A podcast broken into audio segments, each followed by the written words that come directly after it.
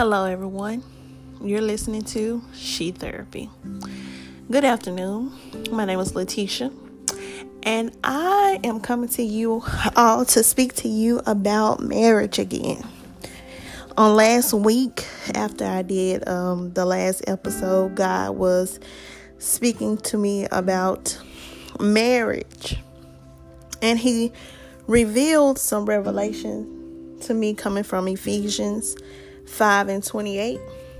Ephesians um, chapter 5 speaks about the husband and the wife, the way love should be, and how the wife should love the husband and treat the husband, and how the husband should treat his wife and love his wife. Well, the revelation that stood out to me was in regards to a man loving his wife the way that he loves his own body. As I kept reading, God began to download information. A lot of times, men, women, they don't love themselves in a healthy way. Um, as you know, you have a lot of people that deal deals with um, insecurity, and that insecurity on the inside can come out on the outside, and it can trickle into someone's relationship that's another reason why we have to be mindful when we're choosing someone to marry as to the male because I do strongly believe that he who finds a wife finds a good thing. So I, I strongly believe that the male should be the one looking for the wife and that the wife should have discernment to know if this male is their husband or not.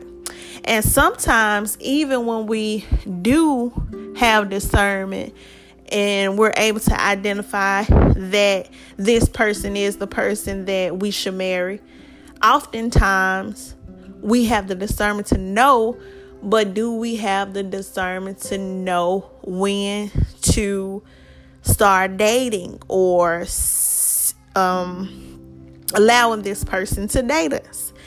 And one reason why I'm speaking on this is because sometimes we can marry prematurely.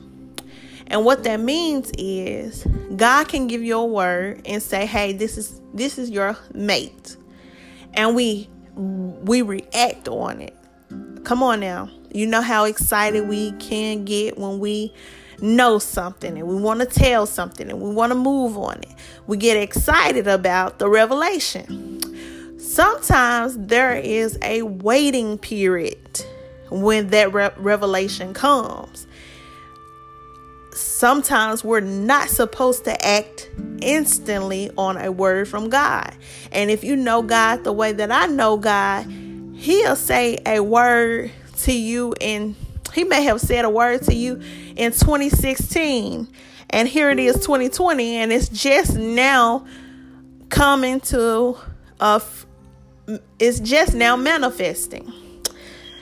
And I say all of that to say this. If we move on something prematurely, then we're getting a version of our spouse that's not quite ready for marriage. Now, I know this from experience that God still will allow you to be together, but just like any other marriage, you're going to have to grow together. But sometimes we it takes a longer period of time to grow because we we stepped out on a word too soon, if that makes sense. So when we step out on a word, like I said, with your spouse too soon, you may get a spouse that's dealing with insecurities. You may be dealing with insecurities. So when you bring those insecurities into a marriage, you're not fully developed into that person that God called you to be. You're not at the place where the prosperity can happen per se. So we have to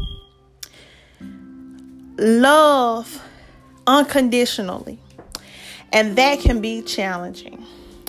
It can be challenging because we live in a world where society is constantly telling us to care about ourselves. And we know that the enemy is constantly telling us the opposite of what God is telling us. And that's why we have so many marriages coming to a divorce because instead of listening to the word of God, we're listening to society.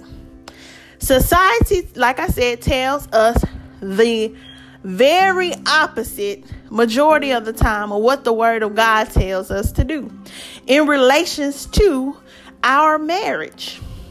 You hear a lot of people saying marriage is not for everyone, and that may be true in some cases. But when people say that marriage is not for everyone, are they devoting their whole body to be a vessel to God? No, they're still engaging in premature sex. Um, I mean, they're still engaging in sex before marriage. So you have to understand that you can't get wisdom and advice from everyone pertaining to your relationship. um, feel like I'm getting off track, but what I'm saying is when you get in a relationship with somebody and you notice their insecurities, you can't keep barking at them like they're a dog. You can't try to, as I seen a post say, raise them uh, you can't raise a man. That's their mom, their mother's job. Well, this is what I have to say about that. You see God, God will reveal your spouse's heart and the issues that that person may be going through. But God will only reveal those things to a person that has his heart. If God gives you information about someone and you don't have God's heart, you can destroy that person. For years, I would ask God, um, why can't I see my husband? Why why won't you tell me information about who my husband is? You know, I was looking for something to keep me holding on in those times where I wanted to give up on our on our marriage. And it wasn't until I got to a genuine place with God that he started to give me revelation concern, concerning my marriage and concerning my husband. And if you're mature enough to to if you're mature enough you you're able to say if God would have given me that information, I would have mishandled some of those things. I would have used it against him. I would have threw it at him. We're, I'm not perfect. We're not we're not perfect beings.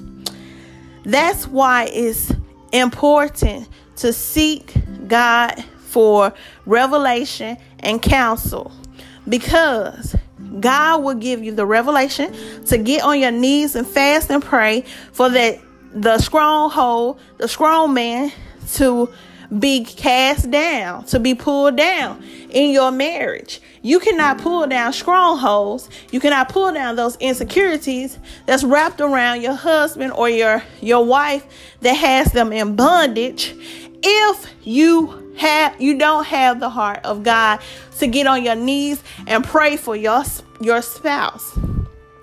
You have to be a warrior for your marriage to work because it's not going to always be peaches and cream, especially not at a time when you have two broken people coming together trying to make something whole. You have one person coming from this side bringing what his parents taught him, and then you have me coming from this side with what my parents taught me. And you can't merge together if you're fighting each other.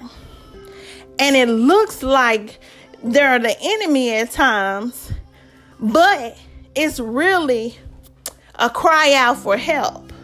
And if you are not in your word and you're not close enough to God, you're not going to see that cry. You're going to see it as something else. You're not going to understand that your spouse is saying, Hey, I need help.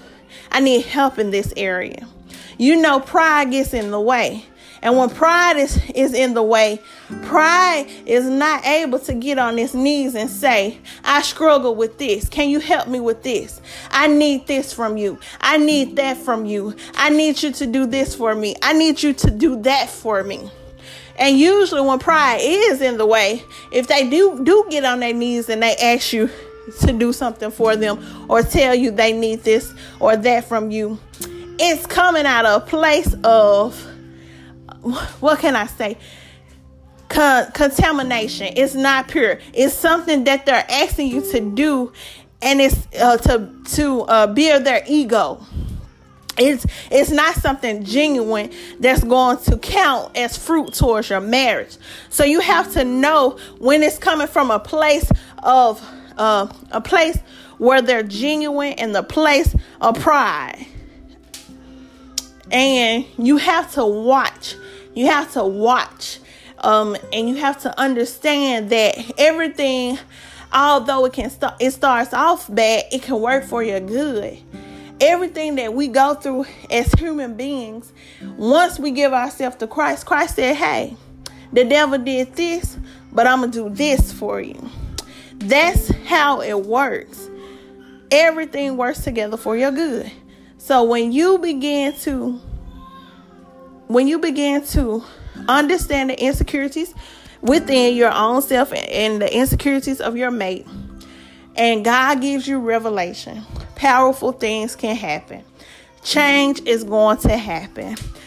God is going to use your your your testimony, your spirit to help other married people overcome the little the small things the big things, the humongous things. God will use you to speak into other people's lives, but you have to have wisdom. You have to be accountable for your own actions, and you have to see your marriage through. That's all I have for you today. Baby Faith is cutting up in the background. Some of you may hear her, some of you may not. Um, hopefully, that music um, dials her down a little bit, if you know what I mean. But until next time, you all be blessed. I pray that this message does something to you. That the seed that I sown onto on this evening, may it prosper in your life. May you see it prosper and take root in your life. Don't give up on your marriage. Don't give up on who God ordained you to be with because it doesn't look like what society is saying is, is supposed to look like.